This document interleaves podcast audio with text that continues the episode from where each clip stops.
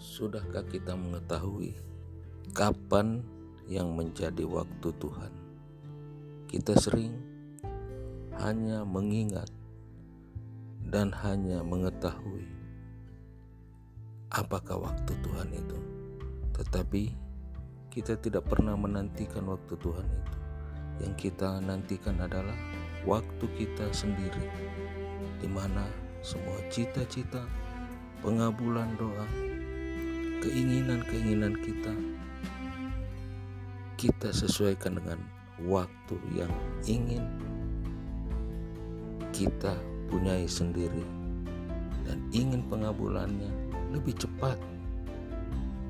Namun kita sangat-sangat kurang menghargai waktu Tuhan.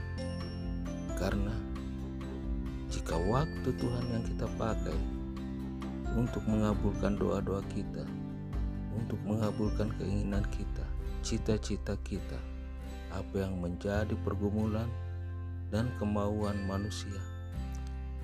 Saya yakin dan percaya bahwa waktu Tuhanlah yang terbaik dan waktu Tuhan tidak pernah terlambat dan waktu Tuhan tidak pernah merugikan.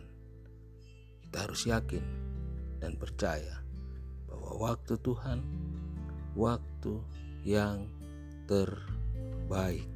Amin.